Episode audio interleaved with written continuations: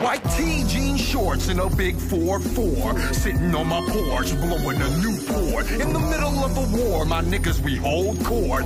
Black the course and roll with appropriate force. When that thing pop off, you hoping it's yours. But you lying on the floor, wondering what they running for. I clear ball courts, bitches crawling on all fours. Nigga, this a job, what you calling the caps for? Turn the foothill strip to the Gaza strip. Nigga chain real thick, then he gotta strip. When you see me coming, don't pop no shit, just pop your shit, cause I'ma pop my shit. Yeah, this is what happens when my money gets low. Uh, sometimes it happens over punk assholes. This is what happens when cats stop interacting and start dirty macking and cutting in on my action, make it rain. Dangerous, dangerous, rough, rough, rough, rough connected. Dangerous, dangerous. Yeah. Uh. You feel that? What's up, y'all? This is Peter Agoston. Welcome to my podcast, The House List. I'm back. I'm back in New York. I'm back in Brooklyn. It's hot as fuck here. And uh, I just got back from California, where I spent about a week's time working on this podcast, uh, talking to people, having great conversations with people. Um, I had some work to do as well outside of that. As you know, some of you might know that I run my own booking agency, the Agoston Agency, and I was out there with uh, one of my rock bands, Ivan and the Parazol, who was on the house list. If you scroll back, you can catch our conversation recorded in Budapest.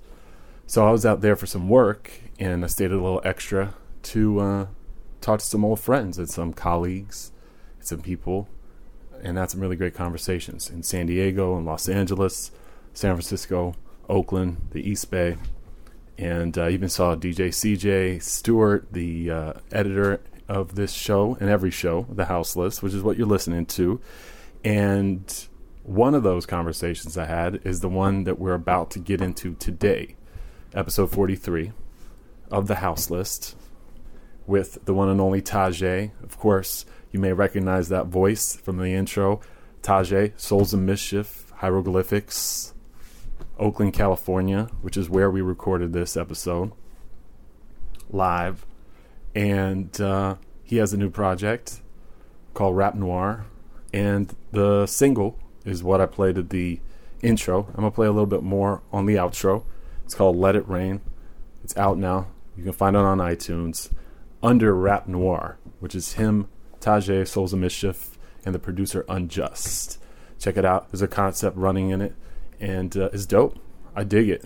And I've been a fan of Tajai's since the very beginning of Souls of Mischief.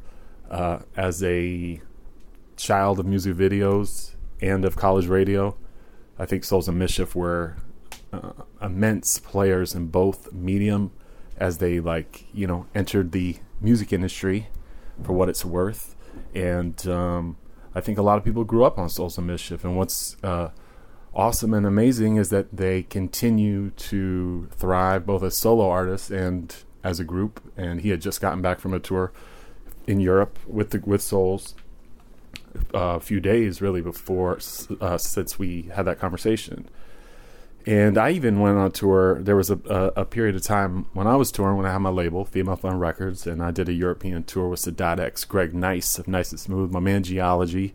We crisscrossed Europe and had a gang of different shows with Souls of Mischief during that time, and Zion I, uh, all together in these like giant bills. So I look back fondly at that time. That was well over a decade ago. But Tajai was always was the first one up. Uh, working in the morning. He's always had multiple things going on. A grad student, now he's an architect. He owns a hotel in Panama.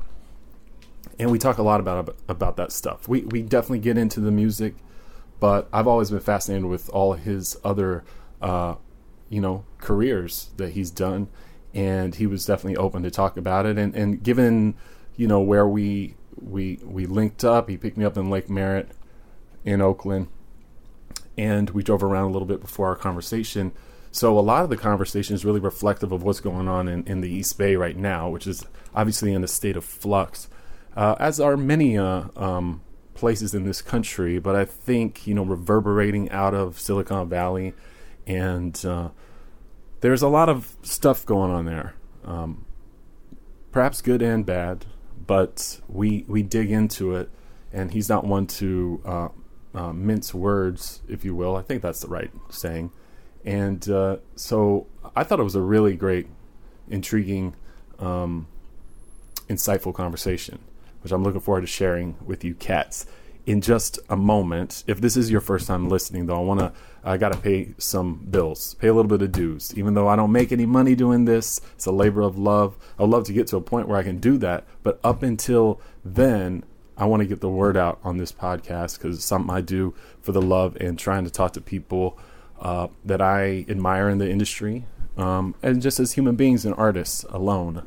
And you'll see as I share a lot of these episodes from my trip to the West Coast. But if this is your first time listening, check it. You can you can hear the podcast in a couple different ways. It's on iTunes. It's on the Stitcher app. Um, it's on YouTube specifically, though, I want to talk about SoundCloud just for a second because I guess it's under threat, and I don't know what Chance the Rapper is going to do. If he saves it, that's awesome because I do think there is a lot of people that specifically listen to this podcast exclusively on SoundCloud. So I want to send a special shout out to those people in particular. I know it's not everybody, but I've seen with some of the hip hop episodes, the hip hop oriented episodes I do, um, there's a higher influx of people listening on SoundCloud. And it's where I can find most of my data as far as where people are listening, who's listening, you know, all that stuff. So if you've been tuning in on SoundCloud, I really appreciate it. You can find it at soundcloud.com backslash the houseless podcast. Take a take a minute to repost it if you got a if you have a page uh, an account um, because who knows how long that this thing's gonna last. It's like I just watched that um, you know, the Jimmy Iovine, Dr. Dre uh, melodrama on HBO, and it's like, you know, I remember when Beats came out, I was like, this is a great platform. That did not last very long. You know what I'm saying? So SoundCloud, who knows how long it's going to be around? I know they let they let off hundreds of people, so we'll see. But in the meantime, because I know people listen to it on that medium, get the, let's get the word out as much as we can because it's the most easily postable link that I have to get the podcast out. And since I'm not part of some large infrastructure of, of, of, with there's no marketing machine behind the the podcast, so it's really just word of mouth. So and the cats that listen on SoundCloud are the ones that repost it, and I really appreciate it. So shout out to y'all. Let's keep it going a little bit more. You can find me on Twitter too, which is where I announce the podcast for the most part at Houseless Pod. So yes, just want to get that out of the way before we get into this great conversation with Tajai, recorded in Oakland, California. And um, what can I say? I have a great relationship with, with California. I had an incredible time when I was out there. Most of the people I know live there. Um, in New York, I'm kind of like a lone wolf because a lot of the people in my circle, in my community, have either left or you know they're doing their own thing. It's just a different kind of playing field here as far as music and the industry goes. So uh, going out to California, it's always like a totally different landscape for me. And I lived on the West Coast for just under a decade too. It's where I started my record label. It's where I started Culturama. So there's a lot of people that I've worked with and known for many years. And that'll be on this podcast in the coming weeks for sure. And I mean, Souls of Mischief in the canon of, of hip hop, 90s and otherwise. I mean, that they're still active and still inventive. Great lyricists, um, always great uh, at produ- picking produ- uh, producers. I mean, incredible producers too. A plus and and Opio are amazing producers too, as far as their music. The Souls of Mischief stuff goes. Some of the greatest stuff was produced in house. So yes, I'm a fan.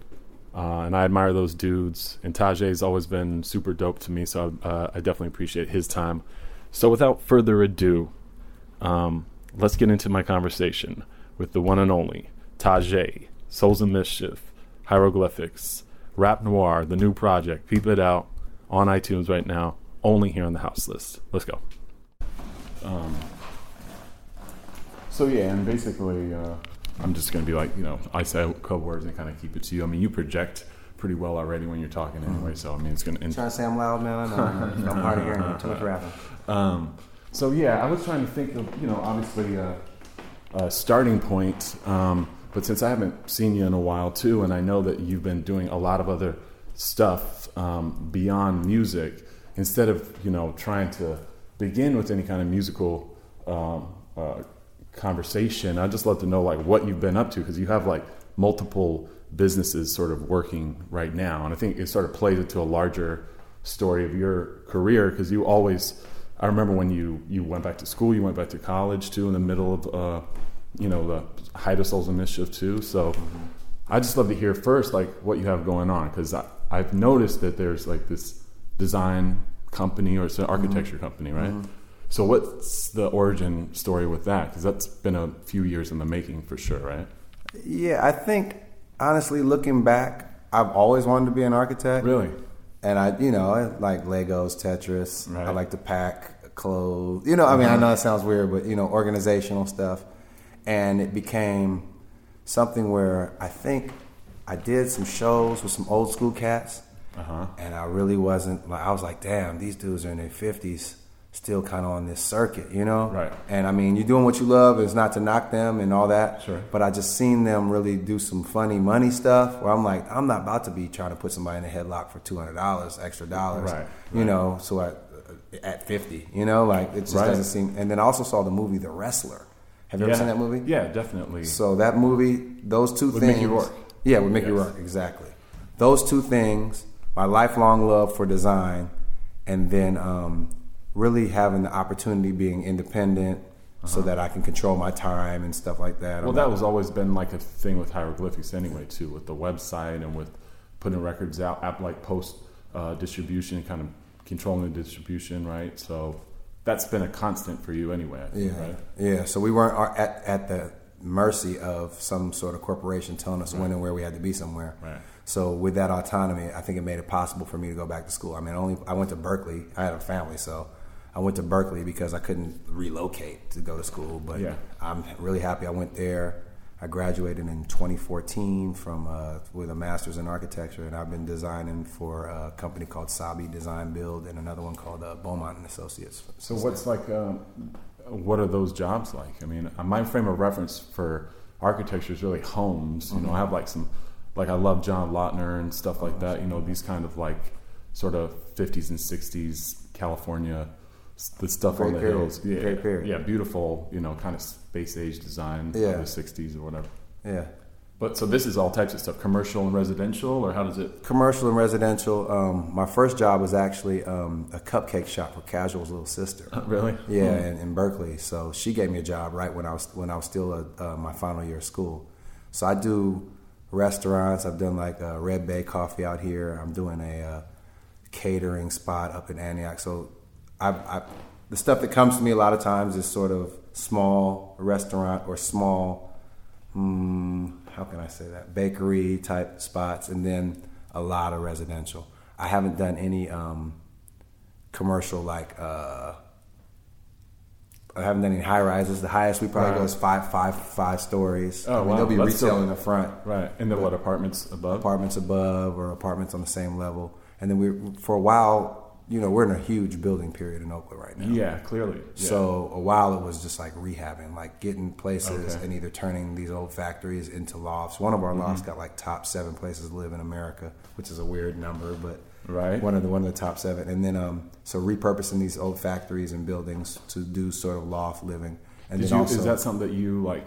Do you have a handle on that? Because that's got to be a uh, an industry, and I guess in a way, art in itself is like re. Um, uh, formatting a build an old building that might or bringing it back up to code or something like that, right? The the fortunately the client that I work for during for those builds was a contractor and sort of develop contractor slash developer. Right. So he knew all kind of not and I, when I say shortcuts, I don't mean with regard to quality and things. Sure. But like he would say, "Hey, I'm buying a brick building because I can shore it up this way. Mm-hmm. I'm gutting it completely because I don't want to have to deal with rot or any of these type of things. Yeah. Then once you gut it completely, now let's let's cut it up into these proper ways. And I think to a, to a large extent we're doing lofts, so not a lot of walls. It's like open plan, right, right. You know, so but I mean he was killing.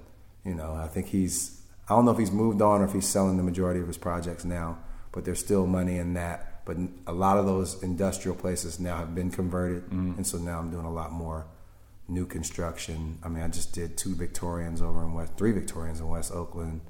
Um, I'm doing a brand new house up Skyline. That's where I was coming from with my uh, design partner Right. today. So, and that's modern, like super modern, con- contemporary, whatever. So what's the? I mean, uh, how do you go about even doing that? Drawing a plan or the blueprints or what is that like?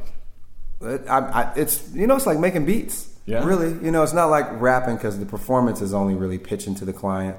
Right. And we really don't, you know, most work in this stuff is word of mouth, so we don't really have to pitch Mm-hmm. our designs. It's more like making a beat and then people coming at you.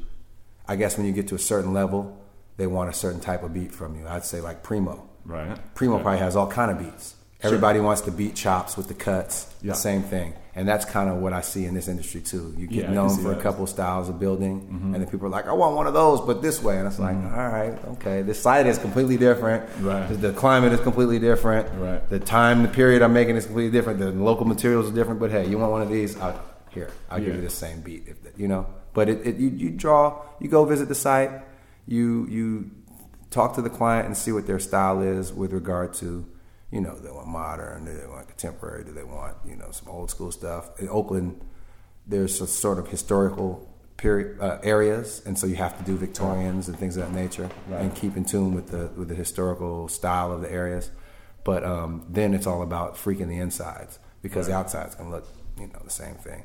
But it, it's it's really you you go you measure the site, you draw, and you go back and forth with both the the, the client and the city with regard to the parameters of the design and everything.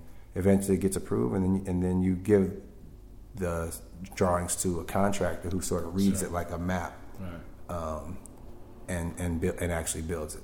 So I would say it's it, to keep on using the production metaphor. It's almost like I'm beatboxing some shit, or I give them the skeleton, Yeah. and then I hand it to an engineer to to t- bust it all out and, Right. and tweak everything. Yeah. and they really build. Now I work for a design build firm, so we do build our own stuff, but I haven't had much. I've had to manage a couple projects as far as construction management, but my bosses more to deal with that. That's straight. Like this is like uh, like a Monday through Friday, like a real nine to five type of thing, right? Are you?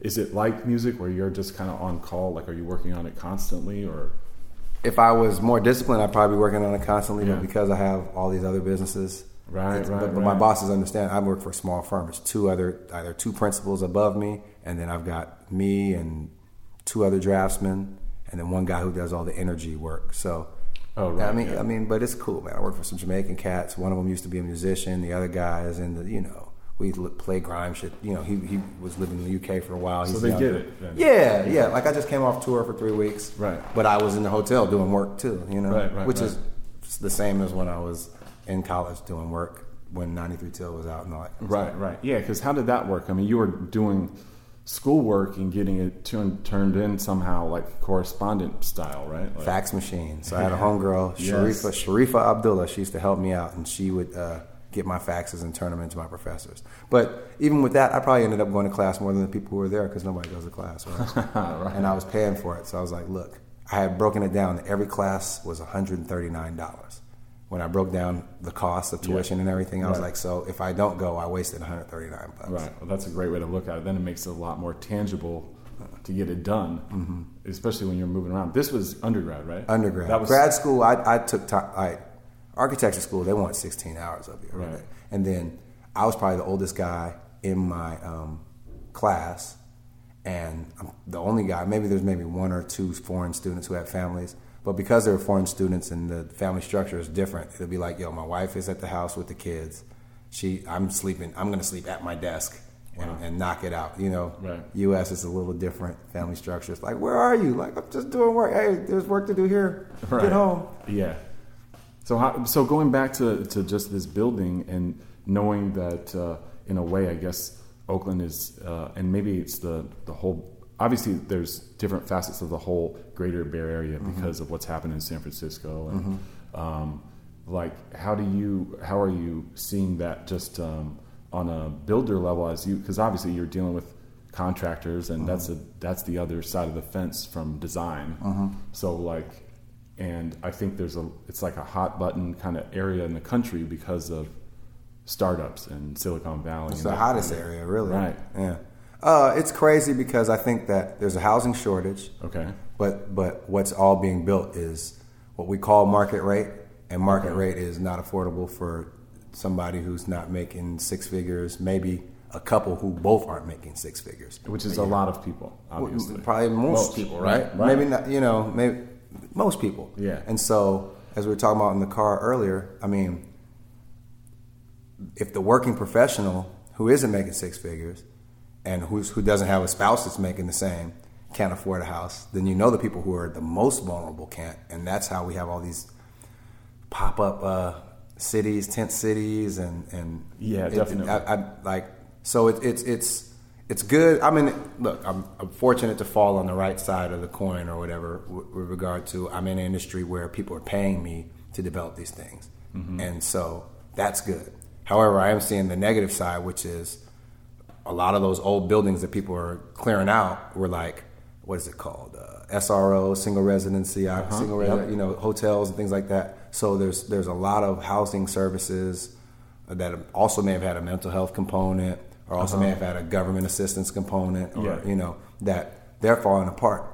Then I'm also seeing a lot of people who are moving to Oakland because there's shanty towns and stuff like that, and it's good weather and it's nice, and you can beg and get a cool amount of money. Yeah, you can get by just on that alone. probably, Yeah, I mean, but I'm also seeing kids move out here from like Michigan and Ohio and stuff. They're like now, I don't know if they were on heroin before they came, but they are now. Mm. And you know, like I'm seeing that too. But they, I, it's, it's a very weird time. I've never seen this many shanties. I've never seen this many homeless people per capita. Part of it is in San Francisco. They pushed them all over here as well. Right. You know, so it's it's tough, but I think it's making people, at least since they're bringing it to your doorstep, almost literally, it's making people start to think about class in America, about um, taking care of the least protected parts of society, or what are we going to do with these people? And these people would be in a quote quotation because when you look at any family that's you know we're an immigrant country, everybody's what maybe two generations out of poverty max.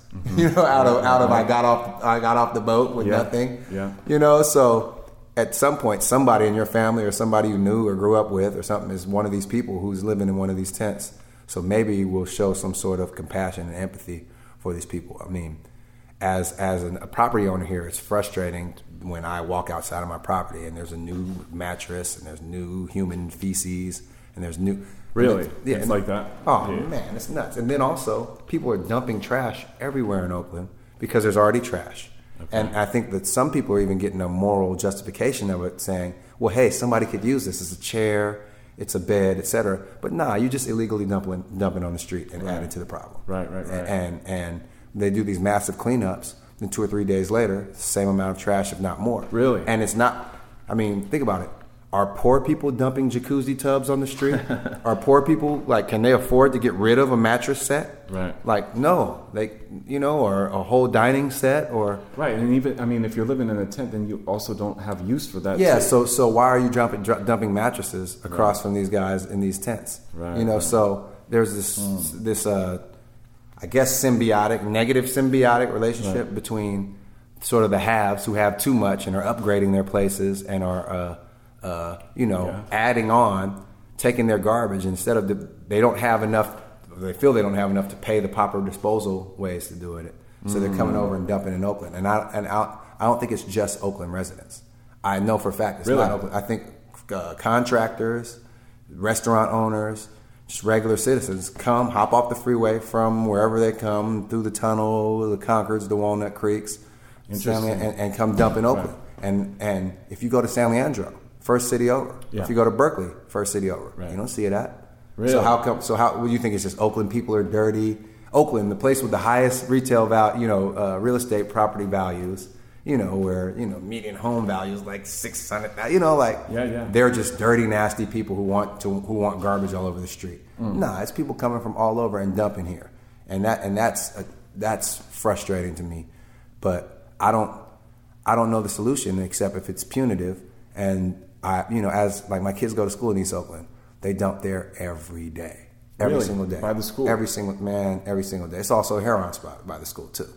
So they're leaving armchairs out there, guys can shoot up in. But Yeah. every single day, we went to get a camera system that would be able to recognize um, license plates and all that. It was Okay. thirty thousand dollars for the camera system plus monitoring to go to the city. Right. And then when that happens, they still don't do anything but issue a ticket. It's Right. not. There's no criminal. And that doesn't really do anything at all. it does nothing because Right. first of all, the people who are doing the dumping probably can afford to pay it, Sure. or or they just never. They've they've. I think there's like two or three million dollars in fines that they've sent out, and I mm-hmm. think they've collected maybe seventy grand or something like that because there's no. There's no recourse. I'm like, if you catch somebody, dump, I mean, I've caught people dumping and, and pulled out burners. You know, like, yo, don't do that over here, bro. Sure. You know, but if you catch somebody dumping, there's no recourse. You get a slap on the wrist. I would say impound their vehicle right there. Sure, okay, you want to dump on the streets? Here, we're taking the car to now. Leave that with us. Right, I right, bet you right. it'd stop quickly. Yeah, You definitely. know, but Yeah. but I, I don't understand the, the administration's response towards it because this is new too. I mean, the dumping's been going on a while, but the shantytown thing is like two three years. Wow. What about that? Uh, the fire uh, and the The fires, the fires? Because there's one. There was one a couple days ago, right? Yeah. That was like a high rise, a new but prefab but, high but rise. three right? or four of those have gone down. Really? One went down twice. So Twice really, on the same location. Same location, and it's burning the houses next to it too. Oh, wow. So, at first I was, you know, it happens once. I think it's unscrupulous land, landlords trying. Well, when it happens to a place that's inhabited or with with uh, with residents, and and the resident uh, rents are underperforming, I think it's the landlord. Dude, it's arson. Yeah, it's, but no, it's all arson. It's all arson. Okay. It's all arson. Right. And then you know, accidental fires over here happening at all. Hmm. How how are you going to accidentally burn down a construction site? Well, you, yeah, you were the security guard and you're smoking a cigarette Yeah. and you tossed it. You know that's the first thing they probably tell you. Don't do that. So it wasn't Sure. you, and you don't want to lose your job. Right, right, it's right. arson. But now, who is the culprit of the arson? I think some of it might be a uh, a radical anti-gentrification firebug, and some of it might be um, developers who are who are either in over their head and want to get this insurance money, Mm, or or um, don't feel like finishing the projects. I don't know, but I mean, I've seen one place push- burn down twice. pushback around here too, obviously, right? A lot of it, yeah. Yeah, but the pushback is Is it? It's coming from like the wrong side, or is it? I, I can't explain it. It's Right. the pushback for the powerless is not to go burn shit down because they want housing. Mm-hmm. Yeah. So the hope is eventually that that housing will a portion of it will be lower income, but they're not going to burn it down and risk their neighbor. They lived there in these Right. places. They're not going to burn down. So to me, and this is going to go way out to come back in. When I look at U.S. Antifa, when I look at Black Bloc and all these kind of things, I think we have a group of people who don't have to worry about the consequences of their very radical actions in areas that they don't live in, they don't work in, they don't visit. They come, they wrap themselves up, they do some shit like burn something down because fuck the system and fuck and fuck gentrification, or they do some shit like break every window somewhere, and, and, and then they go back to wherever they're from, where the policing presence isn't increased because of that, but it's increased in the hood now. Yeah. you know, all and any protest looks like a riot now. You know, and see, so so I there's some misplaced. Uh, I, I think that people's hearts are in the right place because I think everybody on earth, except for bad people, wants everybody to be fed, clothed, housed, educated, Absolutely, and and, and, and and cared for health wise. I, I, I don't even think the guys who are cutting health care don't want it. They just don't want to pay for it, and they want they want their taxes to go to their pockets, Right, right, or or war. I guess worldwide worldwide endless war. Right. So I don't, you know, so there's a base human thing that I think everybody's operating out of. But I think sometimes some of the more radical factions on right and left have weird ass ways of going about doing this. And I think burning down construction sites endangers human beings. So it's going against, even if you're saying this is wrong, this is anti human, we're not making housing for everyone, we're only making housing for a certain group, you're burning, you're sending carbon emissions into the air. Yeah. You know what I'm saying? You, you, you're, you're creating a, now it's a double work cycle because they're just going to remake it. You're not going to stop anything. Right. You're not stopping anything. You're right. creating increased insurance premiums, so the insurance fat cats, you know, like you're not, there's the, the, the, um, the result of your actions is not your end goal. And, that, and that's, that's confusing all over. Like, you know, like if we're going to burn everything down, let's burn everything down.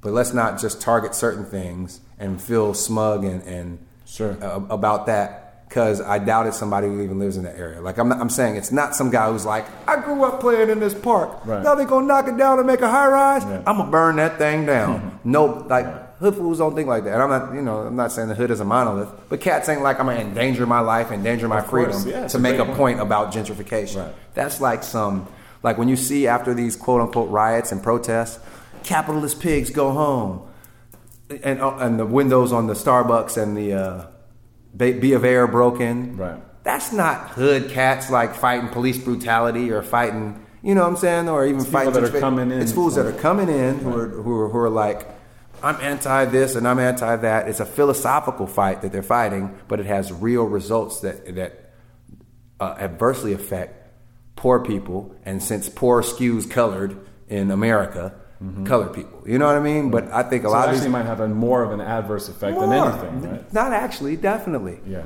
Definitely. I mean, look at when Occupy Wall Street was going down. Yeah. What cumulative change has happened since then? Nothing. In fact, it's gone more strict, more surveillance, more draconian, more police money, etc. So did they did they did they get anybody's debt absolved? Did they, you know, did they free any political prisoners? Is there more housing available for for people, you know? Like I don't but you know, I'm also 42. I've also had a relative level of success in life. I've traveled the world. My family is taken care of. So maybe I have a bourgeois perspective. How, but but but when I look at the real hard reality of the responses to these actions, it's never, it's not, it's not increased safety, health, happiness, liberty, any of that for the people who they say that they're looking out for, which is the little guy or those people who are are, are the least protected and most vulnerable under Right. this system. So having just come back from Europe, from touring overseas, you know, obviously you you always pick up uh, a bunch of of you know people's opinions, and especially at a rap show, especially for Souls of Mischief, who have a long history overseas too. So I'm sure, and people know that you're. Uh, you know, politically minded. So I'm sure you have people coming up to you the show trying to express their, uh, you know, what like their reactionary kind of feelings towards like, you know, obviously Trump and what's going on here, and, and then what's the what's that like? Is, if that's I don't know if that's an accurate kind of No. assessment or what. It went from when we first started traveling the world, people being like, "I want to hop in your suitcase with you. I love America." Yeah. you know, and I guess that's Clinton, Clinton years or whatever. Sure. To when Bush got in office, like fools be acting like Bush wasn't the worst president we ever had in the history of mankind. He was so bad, in fact, a black guy got elected next. Come on, let's keep it real. Right. He was so terrible, so, the worst ever, that a black dude got elected next. Now all of a sudden, uh, Obama's the bad guy and all that kind of. So people used to be like, let me hop in your suitcase, go back. Then when Bush got elected, we'd have to tell people we were Canadians overseas. We don't get our food spit in. I don't want to have a long ass political debate. I didn't vote for that. I'm a black dude. I'm not even down with this system or none of this at all. Like, but it used to be visibly, we know it's not y'all, but what's going on? Yeah. But then when you start looking at the Bush era and all that kind of stuff, and even the Obama era, Obama, I say, helped our esteem worldwide because it seemed like we were being more global minded and, and open minded. However, if we're bombing the shit out of everybody, we're droning everybody, we're creating all kinds of terror that never makes it here. Right. It only affects the closest stuff out there. Right, right, People are still looking. And then also when you look at the, the turn that rap made, so we went from, you know, black medallions, uh, you know, no gold to platinum and, and platinum teeth. Yeah. Platinum teeth with diamonds. Right. That doesn't even sound like a. That sounds like a Ghostface line, right? That's a real thing. That's like platinum teeth with diamonds. And it's not just fronts; it's individual teeth. Yeah. I mean, it's so real right now. So then people would start looking at like it is y'all too. Unfortunately, Wow. this is the only thing that we export is this sort of I mean hip hop or entertainment culture. So they don't look at it like most guys. Like if we put a room full of black guys, eighty-seven percent of them wouldn't have any sort of gold teeth, whatever whatsoever. And then of the guys with gold teeth. How many of them have platinum teeth? And then how many of them have platinum teeth with diamonds? It's a super small subset of like Yeah. 10 people, you know? Right, right, right. But that's the marketing that's overseas. So then it's like, and y'all are just as bad as everybody else, and especially from Africans, you know, Mm-hmm. who are all trying, you know, they're trying to come up. No, I mean, they, they're looking at America as an opportunity. They're like, how Sure. are y'all squandering your opportunities on Bugattis and platinum teeth? Like, what's well, going yeah, on? that- yeah, that's a whole nother argument too. Yeah, where their perspective is how Like, what's- we're taking it all for granted. Yeah, yeah. You have too. all these opportunities, and this Right. what you're doing. You're not, you know, you can be a doctor, and you're not going to be a doctor. You're going to drive, you know, you're going to get just help. You're going to get a face tattoo instead. Right. You know, you're Blac Chyna. You know, like Yeah. all this stuff. So it's changed completely, right? But not. I mean, we have to remember George Bush was our president for eight years. Started a war over some BS. Right. You know what I'm saying? People are so, forgetting so that quickly, too. and it's so weird because I'm I like, know. Trump, eh, and then on top of that, we were talking about this in the car. Well, let's talk about the, the, my travels. So right. then in my travels, it's since Bush has been in office, it's been like, yo, I'm Canadian. Right. You know, like unless the people know who I am. Sure. And then this past trip, which is probably our first one post Trump, I mean, that was the only thing people wanted to talk about. And then I have no to explain doubt. like the electoral college system. Like actually, the majority of people didn't even vote for the guy. Right. You right. know, you, you have, you have to explain that. Right. So, so you could. I mean, and also people have this view of Americans. Y'all are fat. Y'all are ignorant. Y'all are loud. Y'all are y'all are bores, basically. And right, right. that's cool. You know, we can also say y'all are snobby. You stink. Your teeth are bad. you know what I'm saying? No, y'all are imperialists, and you act like. Yeah we're you know we do all the dirty work, but y'all are just as imperial. You know, there's no such thing as British tea. There's no tea growing in Britain. Right, right, there's right. no chocolate growing in in uh, Holland for there to be Dutch chocolate. yeah, that's good. Or point. Swiss chocolate. There's no sure. c- cacao beans. Right, that's straight rape money. You know what I mean? Like you go to the Rijksmuseum and all these great museums. Like I've been to Egypt and I've been to the Louvre and I've been to the Royal, uh, you know, the Royal Museum. Yeah. Everything from Egypt is in the Louvre and the British Royal Museum. Nothing is in the pyramids. Right, right. Even the things that are in the pyramids are replicas. It says it like you know the actual really? thing is in Britain at this. Wow. So they they kind of have this position like you all are so backwards and you you you're still imperial. You know you guys are starting wars everywhere. But I'm like y'all all are participating. It's all you're all in cahoots. So we have these conversations about Trump a lot, et cetera, and I've got to explain to them like, yo, the majority of Americans don't even follow or, but you know, aren't even down with any of this stuff. I'm, sure. I'm from California. Like, you know, we're our own country almost. We're almost the opposite of. Absolutely. But, but then also, it's more nuanced than that too. You get outside the inner city and you're in America. Oh yeah. You know, if I go to Stockton or yeah. even Concord or something like that, I'm For in sure. a triple K America. I'm not no in question. just so. It's nuanced, and I think yeah. that that was what I ended up explaining to everybody this last time. Mm-hmm. However, when you have an idiot who's not even a successful businessman Right. You know, he's not even good at what he purports to be. He's definitely not a billionaire. He would have shown his taxes. Right, of course. You know, a, a robber baron who's been laundering money for Russian oligarchs and, and thieves right. for the past whatever how many years through his through his through Deutsche Bank and through his mm-hmm. towers, etc. As the as the highest standard of human being that we're putting out because we don't have a pope, we don't have a king. Yeah. We have the president. Yeah. And we, you know, we're politicians, but the president, who's supposed to be the pinnacle, when our pinnacle is such a loser, it there's, there's no ground for us to really stand on. Right. Because I could understand if he had, you know, oh, there was that one scandal. Or, oh, this guy, some of the things he says is problematic. This is the worst dude. This is a dude I'll smack the shit out of in real life. Right. You see what I'm saying though? Like, uh, let's go somewhere else because I'm end up smacking this guy. Right, you know, like I wouldn't even want to eat dinner next to him in a restaurant. Of course. You know, he's going to be loud. He's going to have people around him. He's going to be speaking and, and saying things. So if that's the pinnacle of what we put forth as leadership, we have no ground to stand. I can't even really argue. So I have to just explain that it's nuanced. It's not as serious. It's not as uh, simple as everybody thinks. Yeah. The electoral college system. I mean, but then it makes you look deeper into it, and it's like, why is this, why is it how it is? And it, it, it, it America is kind of it's a big trap. And then also, if I'm driving down the street, this is what really tripped me out. Ain't no okay. shanty towns in any of these other places.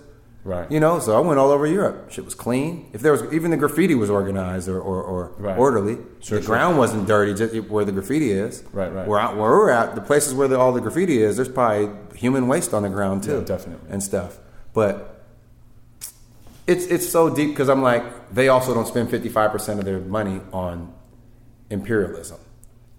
So they have street sweepers that work 24 hours a day, every day on every street. Right, right. You know what I mean? Though they have anti-abatement, you know, graffiti abatement people that work every day. They have programs for kids where they have areas where you can do graffiti. Mm-hmm. They have money for homeless shelters. They've got, you know, we went to some places where they're paying people just a wage just to exist, which is really, when we're moving forward, when we talk about mechanization and all that kind of stuff, that's really the direction that we're all as humans moving into. So but we're fighting that because of this individualism and socialism is such a dirty word, even though we are socialists with regard to all the businesses, the big businesses here, right, right, with right. these bailouts and stuff.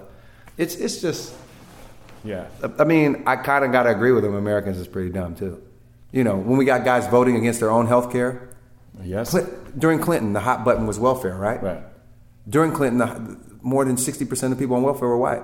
All them people were voting to cut their own services. Right, right. Because because the visual representation of welfare is fat black lady, fat Latina, 30 kids, etc. Right. When you combine all groups that are non-white on welfare or poor or in poverty, it's still less Mm-hmm. than just white people. And so it's the same thing now. We got guys voting against health care. We got guys talking about small government.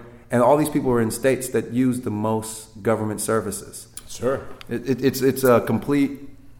It's like a racism bizarro hat. I don't know that makes people see the opposite of reality. Yeah. And I, I, it, it's frustrating because I think that, like I said, I think there's a basic human level of decency that we all feel everybody should be afforded. Even the most jaded of people who are like, I hate niggers. I can't stand these fucking devils. They're still like, I don't hate their kids though. Shit, they Right. children. I want Sure. the kids to be safe. I, just like I want Yeah. my, I want our kids to play together. You know? Yeah, it's a human, you know, emotion that's like internal. Yeah, yeah. Eh, So, so I think they all want similar outcomes, but we're able to be manipulated by by those in power, and we're not. It's getting worse and more insular instead of coming together. You know, like even the um, police shooting black people at an alarming rate, Yeah. right? Yes. But they're shooting everybody at an alarming rate. So instead of it being like, look, our cops shouldn't even be killing us.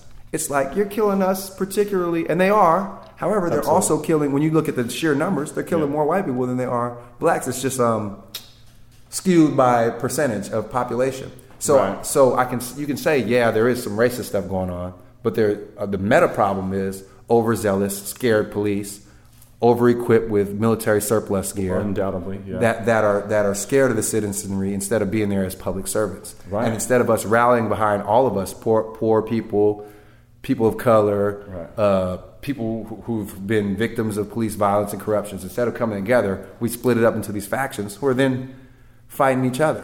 Yeah, and know? not to sound like an ageist too, but when like you know you have a, a 21 year old police officer with a very like maybe skewed frame of reference of of uh, or that's being displaced to smaller communities too. Because I see it in New York all the time, like young guys, you know, um, that may just be ill prepared for for things like that. But it's an for easy, everything, let alone things like that. You look at our school system, et cetera, Sure, and then they're not taking the, the, the sharpest pencils and making them cops. You know, the sharpest pencils go to law school or whatever, Right. right. These guys are just like, hey, be some meat that is a a buffer between chaos Hmm. and whatever rich people want. You know, so I get it. I just I don't understand how the rest of the world, when we talk about the developed world, doesn't have these uniquely American problems right. and and and we have all these resources, and we're squandering them on a worldwide, like a global war campaign that I guess is really working for us because it's keeping us running, but it's mm-hmm. not sustainable. When there's nobody left to kill, we're gonna have to hire somebody and create some jobs, create some businesses. You know, when and when not even nobody left to kill, nobody left to create this illusion of preparedness and protection from. Exactly. And that might be never. You can always say there's some terrorist group. I mean, look at ISIS. ISIS didn't exist when Al Qaeda Yeah. existed. Al Qaeda didn't exist when the Mujahideen existed. Mujahideen didn't exist when we were worried about Mao and the KGB and all that kind of stuff. Yeah. So that concept continues it- to so, so that's what I mean. So you can always create this sort of terror thing. Right. I mean, and even with here with the gated communities, inner city terror, Yeah. all that kind of stuff, it's always possible to create this sort of specter of danger that we can then use our industrial complex to create products and jobs to thwart. Right. So, so I mean, how do you uh, even stay like um, interested in creating any kind of music in the sense of all that shit? Because I mean, you're. I mean, I know it's kind of a, a it's a hard right as far as change as far as the top what we're talking Mm-hmm. No, about. yeah, but I get it. Yeah, yeah. But I mean, you're still. I mean, since you just got out, you just did a tour, Mm-hmm. um, and uh, you have like another career. You have a couple other non-music things that are a big part of your life too, and have a family.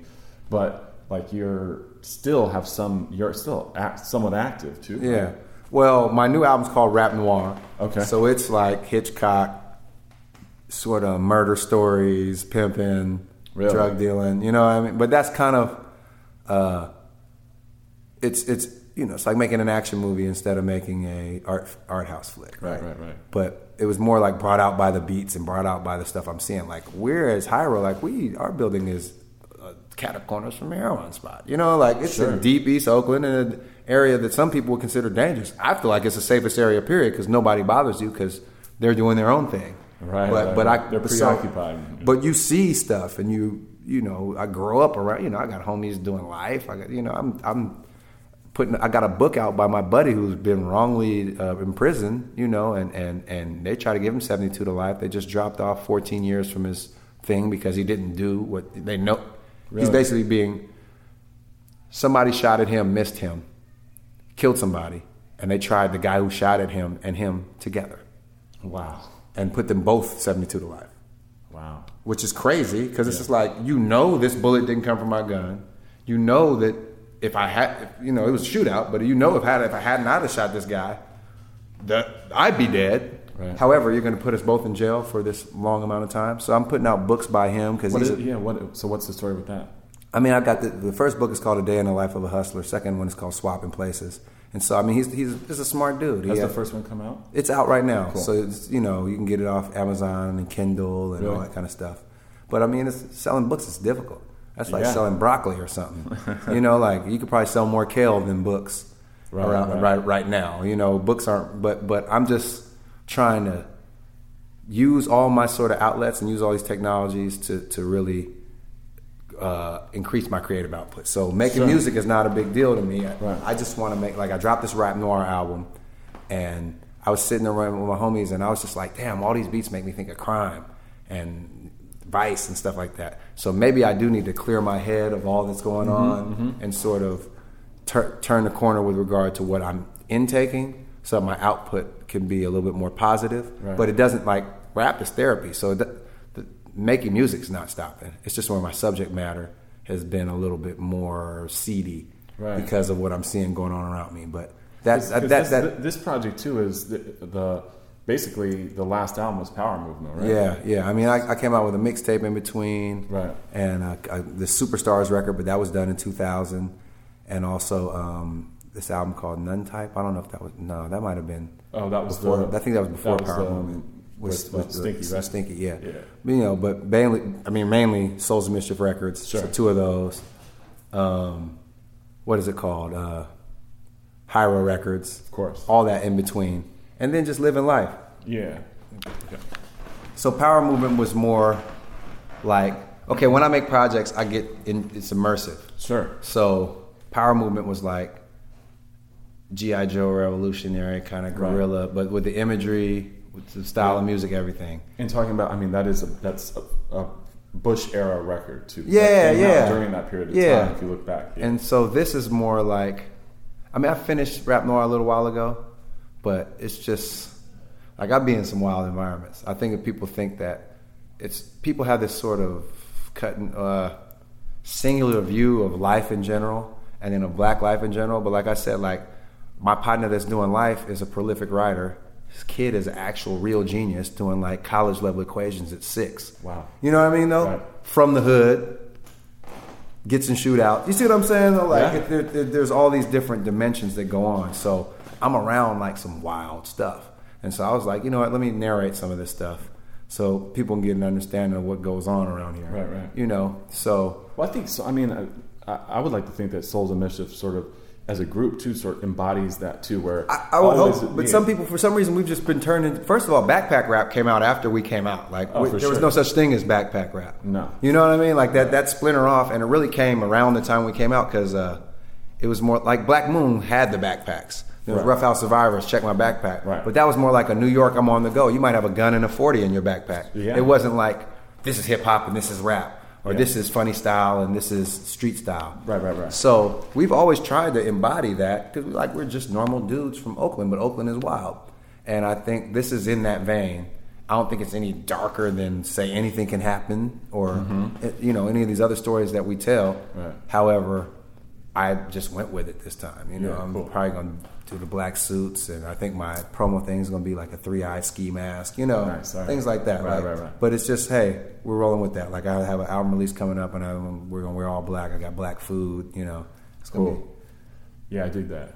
So it's interesting too. Just even thinking really quickly, I was just thinking of Souls of Mischief and the in the and the um, transition from that from the debut to uh, to No Man's Land, which is a really kind of an, an interesting thing because I think it also it's going back to Oakland and this whole area too. It sort of shows a transition of that period of time too, really from like the early '90s to the to the mid '90s. and high high school to grown. Yeah. You know, seeing fools fall off, seeing fools decide to sell dope or be killers and all that kind of stuff, and when we don't have this unifying area, forced on thing of having to go to school every day, Yeah. and watching fools make their choices and go into that thing. Like Right. we were talking about no man's land, we were talking about Oakland. Like we used to call it the Okay. land, so it was like no man's land. You know, it's so it. I think that is an accurate description. It was a transition. And I, I mean, I think history has been good to that record. I To think No during the time period, it was it was seen as such a departure.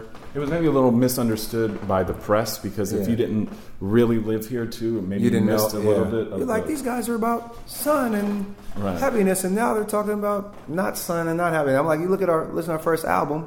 It's like "Live and Let Live" is about shooting people who mess with us. Right. Uh, you know, uh, I mean, half that stuff is like like Tell tell, Me me who Prophets, profits. yeah. Uh, what was the other one? Anything can happen. Oh, those yeah. are all like serious gang stories. Yeah, the and things like themes are that. intact. Them Yeah. stayed intact. And in fact, No Man's Land probably has more freestyle, just rap rap, Right. than the first record. It's more the beat style and everything. But Press, man, know, you know I what I'm saying? Though they yeah. they have no idea what they're talking about, right.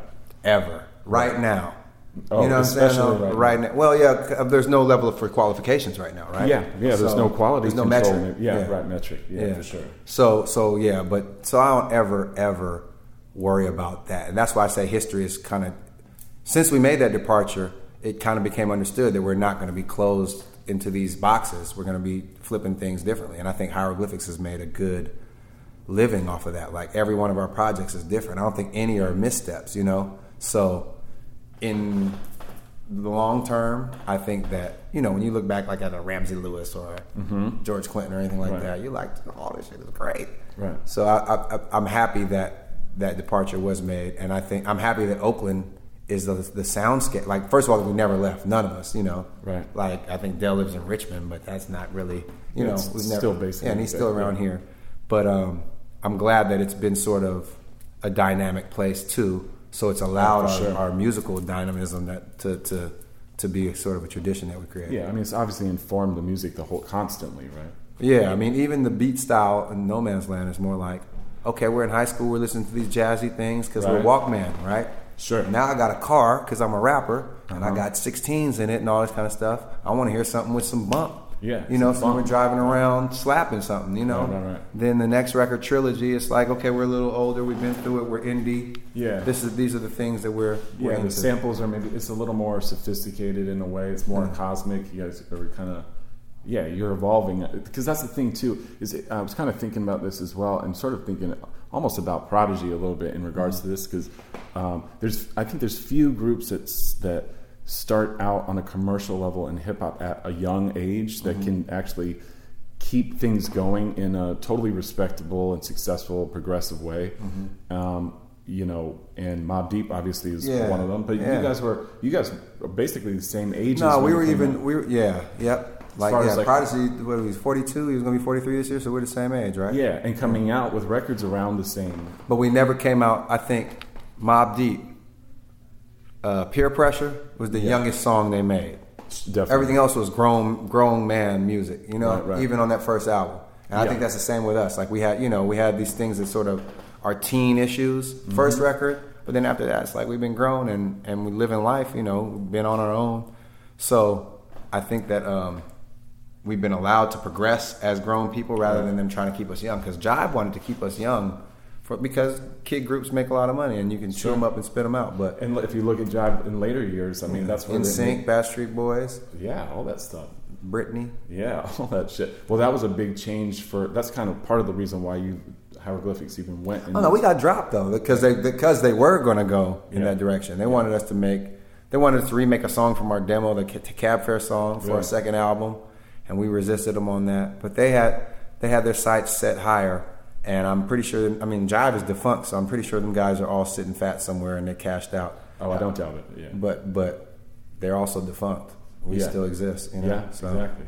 I- so what's like? So as far as like in currently, because um, for hieroglyphics, I'm curious, like what, how the, you know, how you guys keep the chemistry going as far as a business too, because there's it, it's evolved too. You have like the the festival kind of jump off now every. It's like around Labor Day or Yeah, so 9 3, 93. Right. September Oh, nice. 3rd. That's- so then it's so- all, so Labor Day Right, was on 9 3 the first year we did it. Mm-hmm. And then so now we just do it on Labor Day because it's like Yeah. the day party, Sure. last party of the summer, tradition kind of thing. How does that? How do you build that out? It's like it's, it's obviously a big group of guys, so you have to sort of agree on a lot of stuff, right? Like, Well, we have a central committee, Right. and then everybody's input is respected. So when you look at how it's curated, it, you'll see this like, oh, this guy brought this and this Mm-hmm. guy brought that. But we try to treat it just like a music festival and and stay fans. And I mean, Tim House has been really good in, in Right. sort of staying connected to, to the younger stuff. Right. So, but we wanted we want to say, hey, well, what what fest what is missing? And it's kind of like I think Rock the Bells provided that to a large extent, Sure. and it's gone now. So Right. Mm-hmm. we're kind of slipped into that position, but with a sort of a bass slant. You know, like last year we had Short and Juvie there. Like I don't think you would see them at a Rock the Bells necessarily. Maybe toward in the later years. But Right, but, right. but but for us, that's like definitely like hell yeah, and that's not something we worry about violence or anything. Going, that's all you know. Short and Juvie is party music. You know, they're both Right, sure. fun fun rappers. Right, right. You know, so we we just try to curate something where it's like, what festival would you want to go to? And now that festivals have become like the new way, I mean, it's, they're just concerts. Oh, right? yeah. We but, but there was no concerts for so long because of violence and all that kind of stuff. Mm-hmm, You had to mix it up. That now it's sort of moved to this festival thing, and we're trying to do something that uh, is different from all these other sort of.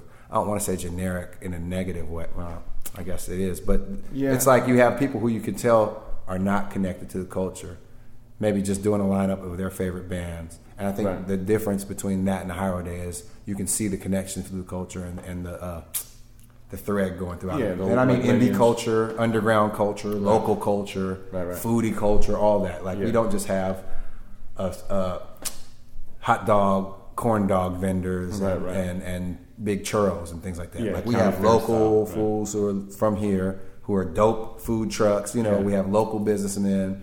The even the, the the stuff that we're giving away is all you know. It's like a local thing. Then we, I mean, you know, we had like Anderson .Paak and Knxwledge before before they really bubbled. Mm-hmm. We had Kehlani, you know, um, Saba, you know, like all Yeah, these dope. people where it's like. It's not like we're trying to catch them before they bubble. We're just like, this shit is dope. Somebody's got to check this out. And then when people finally do check it out, they're like, whoa, this shit is really dope. Yeah. And that's kind of where we're trying to keep going, man. Because in the East Bay, there's not like obviously there's stuff over in San Francisco, outside lands and Treasure Island, and these kind of long-standing, kind of more corporatized uh, type of big, big, big tent type Stern events, Grove. right? Yeah. Um, but in the East Bay, I mean, there's there's not a lot of multi like artists. Uh, They're starting though. It's starting, and I think that has to do with the demographic shift too. Nobody has hundred dollars for a, a, a party or two hundred dollars for a party. Oh, or seriously? or the internet access. Now that it's in the phone, yeah, but before the internet access to get the ticket the day it came out. So you know, outside lands, all that stuff be sold out before the average Joe. Yeah, can even you know Sure, he's sure. not sitting at his tech job with a pop up that says yo outside lands tickets are Yeah, open. like, but that's changing with the phones because now you know with uh, Bandsintown and all these things if you have Instagram or Twitter, you have that. You can get that too. Yeah. So it's changing a little bit. Right. But we are sort of we were kind of on the vanguard. They had Art and Soul. Oh, right, right. Um, now they have that thing. Uh, they got a couple things. One in Alameda. But I mean, you look at the lineup. I'm like, that ain't what we trying to do. Sure. And then they have um, Bay Area vibes, which is like reggae centric with with. Um, then they had Nas there and like Bassnectar and stuff. right, which is also a different lane. Yeah, th- and I'm, I'm glad that they're, Sure. they're at least respecting the diversity of listeners. Right, right. We're just trying to get a cool festival, affordable, that, that people out here will be proud to go to.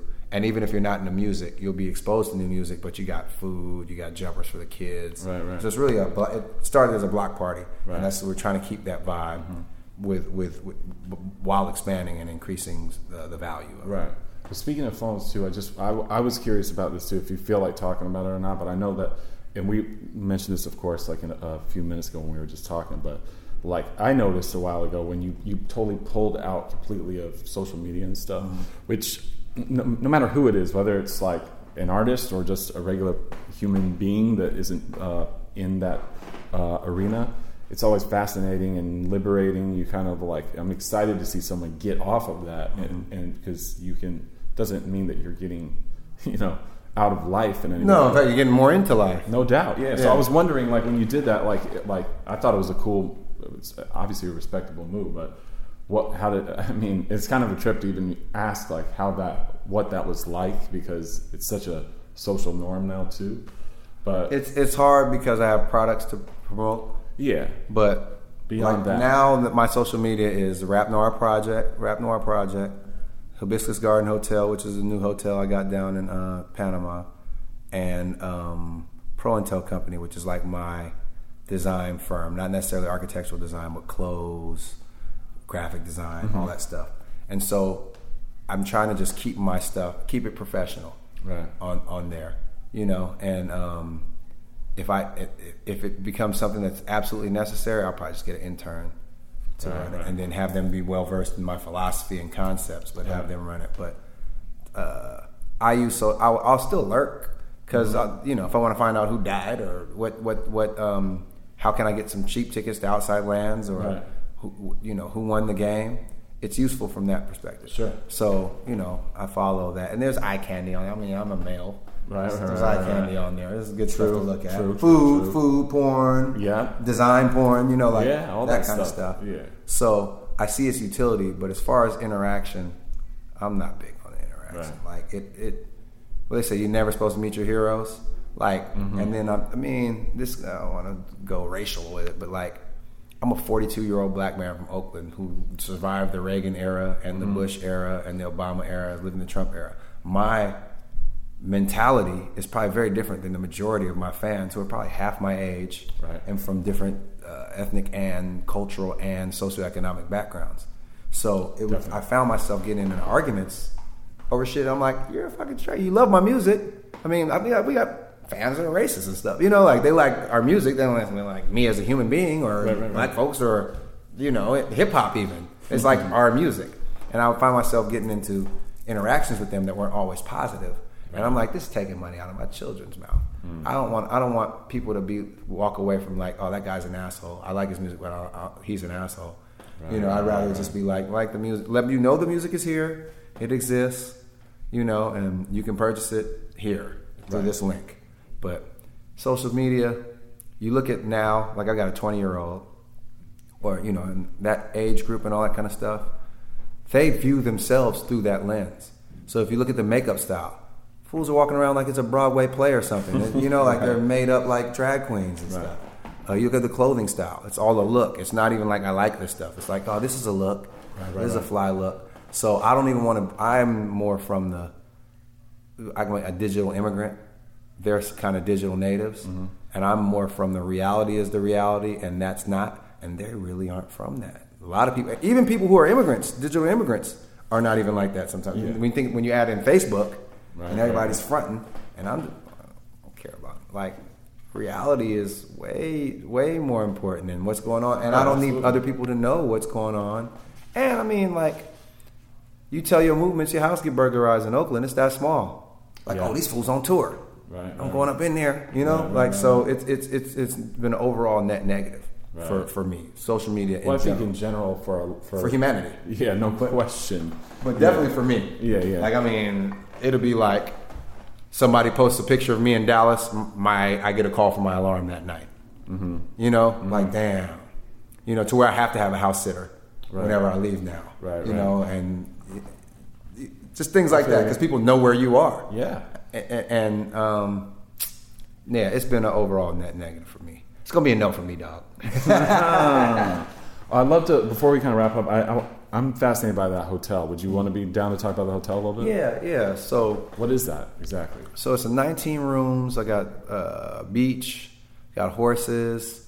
It's in a, uh uh Santa Catalina, uh, Panama, right outside of Santa Catalina. Mm-hmm. Nice. I've never been to Panama. But So I- Panama just kind of opened up for tourism maybe the past 10, 15 years. Yeah, yeah. So it's you know Panama is beautiful. Mm-hmm. The roads are nicer than they are here. They got this canal. They finally got the money, the canal back after being used for it for Right, right. a century. Yeah. So now that they have it back, there's more money being pumped into the country. So there's a lot of infrastructure programs going on. No shanty towns. Mm-hmm. I mean, you might see something that looks to you from your western view like it's a shanty town, but Of course, it's yeah. for somebody living on their land that with the house they built, and they're not begging outside. It, you know, they're taken care of. But um, got deep sea fishing, snorkeling, scuba diving. Probably the best wave in Central America. Really? Um, yoga, a lot of crafty stuff, uh, hiking, and uh, so basically, I I went to this place, and I loved it so much, and then I was talking to a guy, and he was like, well, "I'm the owner. If you want to buy it, I'll sell it to you." And so he, Oh. he sold it, and um, they moved back to Germany, and so I've got uh, a buddy from up north out there running it right now, and she's like on it. You know, Nice. We're improving the menu, adding on everything, making sure Mm. the cleanliness level is bumped up because it's very it's rustic. I mean, you gonna it's gonna be a dragonfly or a gecko in your room at some point. You know, Right, like right, it's right. not it's not uh, even the Radisson or anything or the Trump Towers or anything. Of but it's yeah, good for still. like we got rooms for twenty dollars all the way up to hundred bucks. Oh, so it's good for backpackers, Right, and then right. we got villas for families and things like that. So it's uh it's called Hibiscus Garden, hibiscusgarden.com, and it's something where I think that I'm moving towards with my design stuff, Mm-hmm. doing more designs in those types of areas. Not trying to overdevelop it, but like doing sort of these bed and breakfasts or just cool houses that Mm-hmm. are environmentally friendly and sort of are in tune with the local environment. Because that's the good thing about design is I can do it anywhere from anywhere.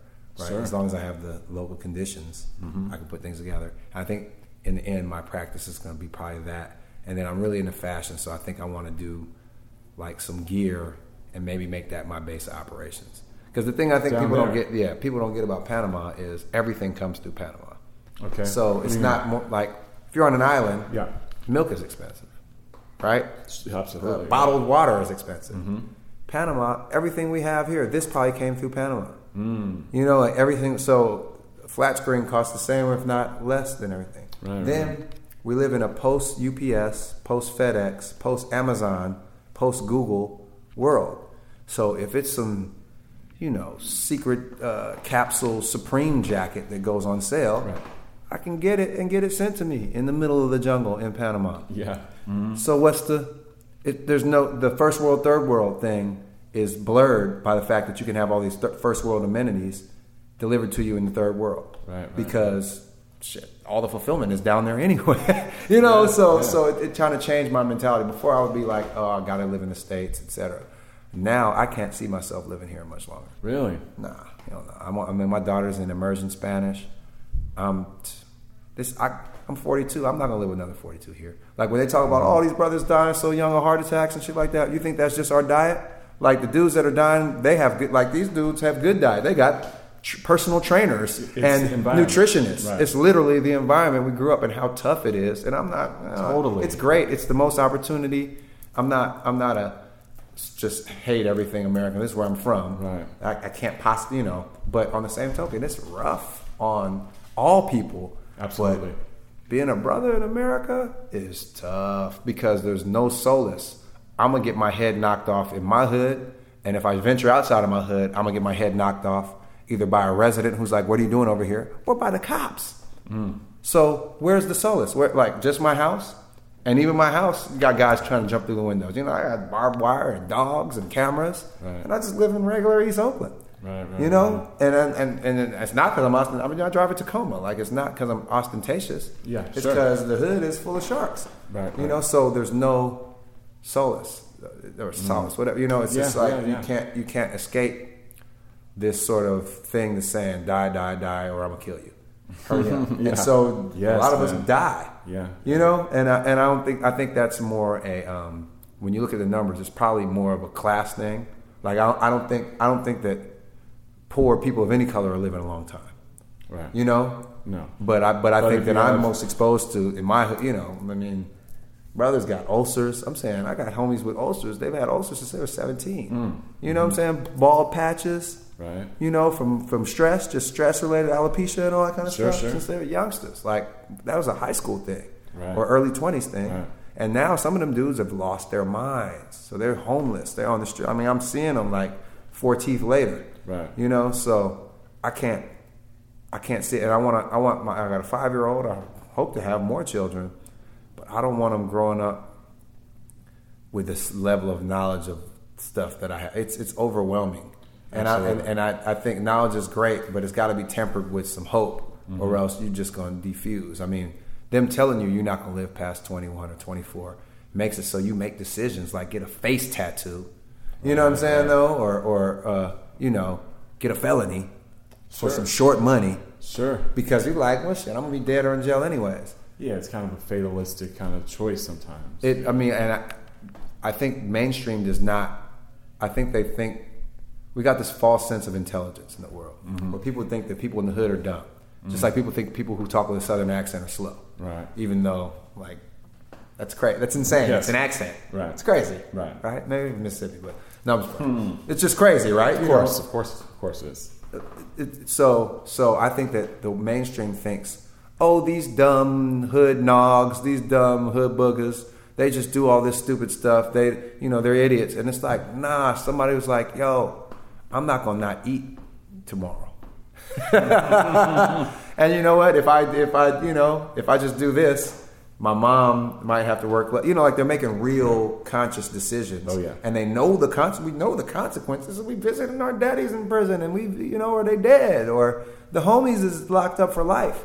But they make these decisions because of that sort of fatalistic uh, view, which oftentimes is put in our head. Like life ain't short, life is long. Yeah. You know, but we don't think like that. And I'm and I'm not trying to speak for the mentality of everybody in the hood or everybody that's broke, but I've seen it where cats defuse their own selves early on, and now they're my age and they they got a, a felony jacket. They you know they they unhireable because they didn't put anything inside of their brain, Right. etc. And that's that's just a rough existence.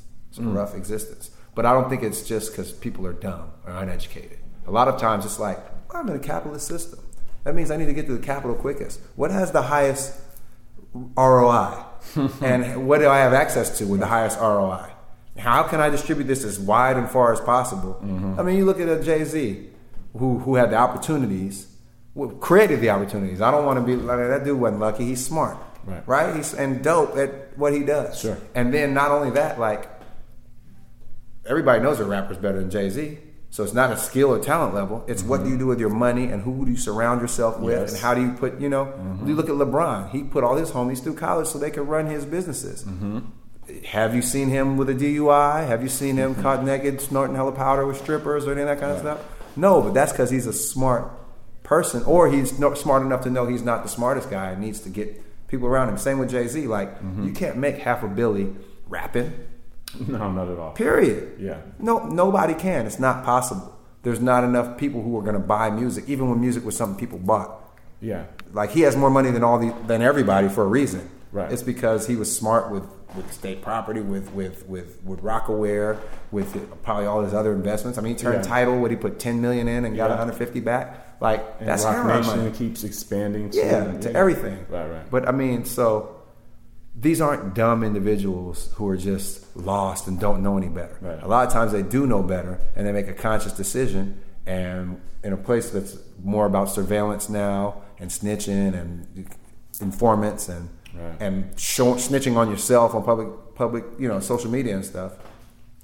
There's going to be more and more guys going down. Mm-hmm. So it might be smart to invest in something else and, and, and work in something else. And, and for me, it's just been, um, you know, putting out other mu- musicians, but that's Right. not the most viable. But also um, investing in real estate, investing in myself, up, upgrading my mental tools so that now. I have a skill that is universal and can be used worldwide, and investing in my kids and their and their education and, and their experiences because that's really what's important. Absolutely.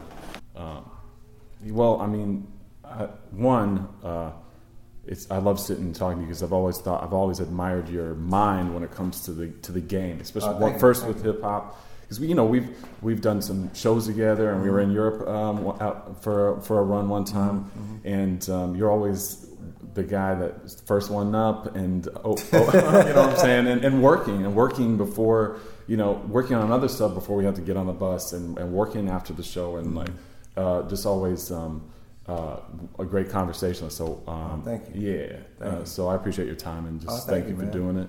I'm And- glad you're still bringing the culture, man. Like a lot of cats, I think they there's they have opportunities. They got a podcast, this, that, and the third. But like you said, the the metric or the prerequisites, they don't have the pedigree. And I'm glad like to see you still like, oh, I'm really nah. I've been pushing this for a long time, putting out dope music. You know what I'm saying? Finding finding underground stuff and bringing Right. it to the forefront. So it's good to see you still doing it, man. Yeah, for sure. Because it's tough. I know it's tough. But It is I tough. don't know. Is it is it tough? I don't know. Yeah, it's tough. Well, this I love to do because it's it's a hobby right now. So it's not like I, no one owns it. so Mm-hmm. the same I with rap all- with me, man. Yeah, for sure. Same with rap with me. So you can have you can actually truly enjoy it that way. Yeah, yeah. Um, but I'd like to get it. Sure, I'd love to expand it and and, uh, I'd love to be able to make it a job where I'm paid. But then that would maybe alter how I have to do this too. Um, but yeah, but to be able to like you know travel and and, and, and even be able to just sit with you for a little bit and, and talk about your career and, and your thoughts and stuff it's that's the value for me is just getting a moment of someone's to he, listen to someone chat and i know that by me relaying it to people there's a lot of folks that otherwise that have been fans of, of Souls of Mischief of your work in one period or another that probably don't know all this other stuff that don't mm-hmm. that aren't privy to the conversation we might have backstage or um, traveling to a gig or when you meet someone for an actual business meeting or something like that. So mm-hmm, mm-hmm. I think it's dope. So thanks again, man. No, man. Thank you. Good looking. Yeah. All right. Much thanks to my man Tajai in the place. Recorded in Oakland, the house list. Thank you guys so much for listening. If this was your first time listening, please subscribe on iTunes, subscribe on SoundCloud. Shout out to the people that listen on SoundCloud. Let's keep reposting this and make the most of that outlet while it's around. So thank you. Let's get it out there. Spread the word. If you're a fan of hieroglyphic Souls of Mischief, Tajai, please spread the word to your friends and family. Uh, check out that Rap Noir project on iTunes. Tajai and the producer Unjust. Some cool stuff. We're going to get into the flip of that two song single. I'm to play a little snippet of Watch Out in just a second. Listen, I also am working on a project too that I wanted to plug real quick before the end of the show. Obviously, um, you know, connected to Souls of Mischief, the one and only producer, iconic genre defining Prince Paul, who, you know, as you know, did a whole record with uh, Souls of Mischief a few years back. Me and him have an album coming out in September called Itstrumental. I originally released it in 2005 on my label, Female Fun Records. Some of y'all might remember that label from my projects with MF Doom, DJ Spinna, J. Rawls, Geology, Sadat X, on and on. And uh, Prince Paul and I have a record coming out. The pre order is available right now. So I wanted to get a plug in for that. Uh, it's just a limited vinyl and cassette. And with that vinyl, you get a special free download of a, a whole other project from Prince Paul called Redux. So it's really two albums, but so cop that pre-order. I only made 500 copies of this record. I'm not going to do another repress. It was just something cool to do. There's a tour to follow in this in September. Prince Paul Itstrumental female fun. It's available pre-order at Redline uh, Music Distribution at Big Cartel. So find that and get that pre-order before it sells out. Thank you guys so much for tuning in.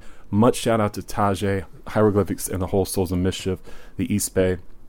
And thank you guys so much for listening. I'm going to keep these going for y'all only on the house list. My name is Peter Agoston. Every episode is produced and engineered by the one and only CJ Stewart. Thanks again, and I will catch you guys next time. Watch out! Manny and Mo made millions. Mo was about his money. Manny was Mo about chillin'. Mo sippin', boat tippin', and leanin'. Big trickin', vehic whippin', and gleamin'. Mo was different. He had vision. His first ticket, rinsed it. Spent his on legit shit. That's the business. The game isn't. And Manny played it to the fringes. Money to blow, blow to money, same sentence.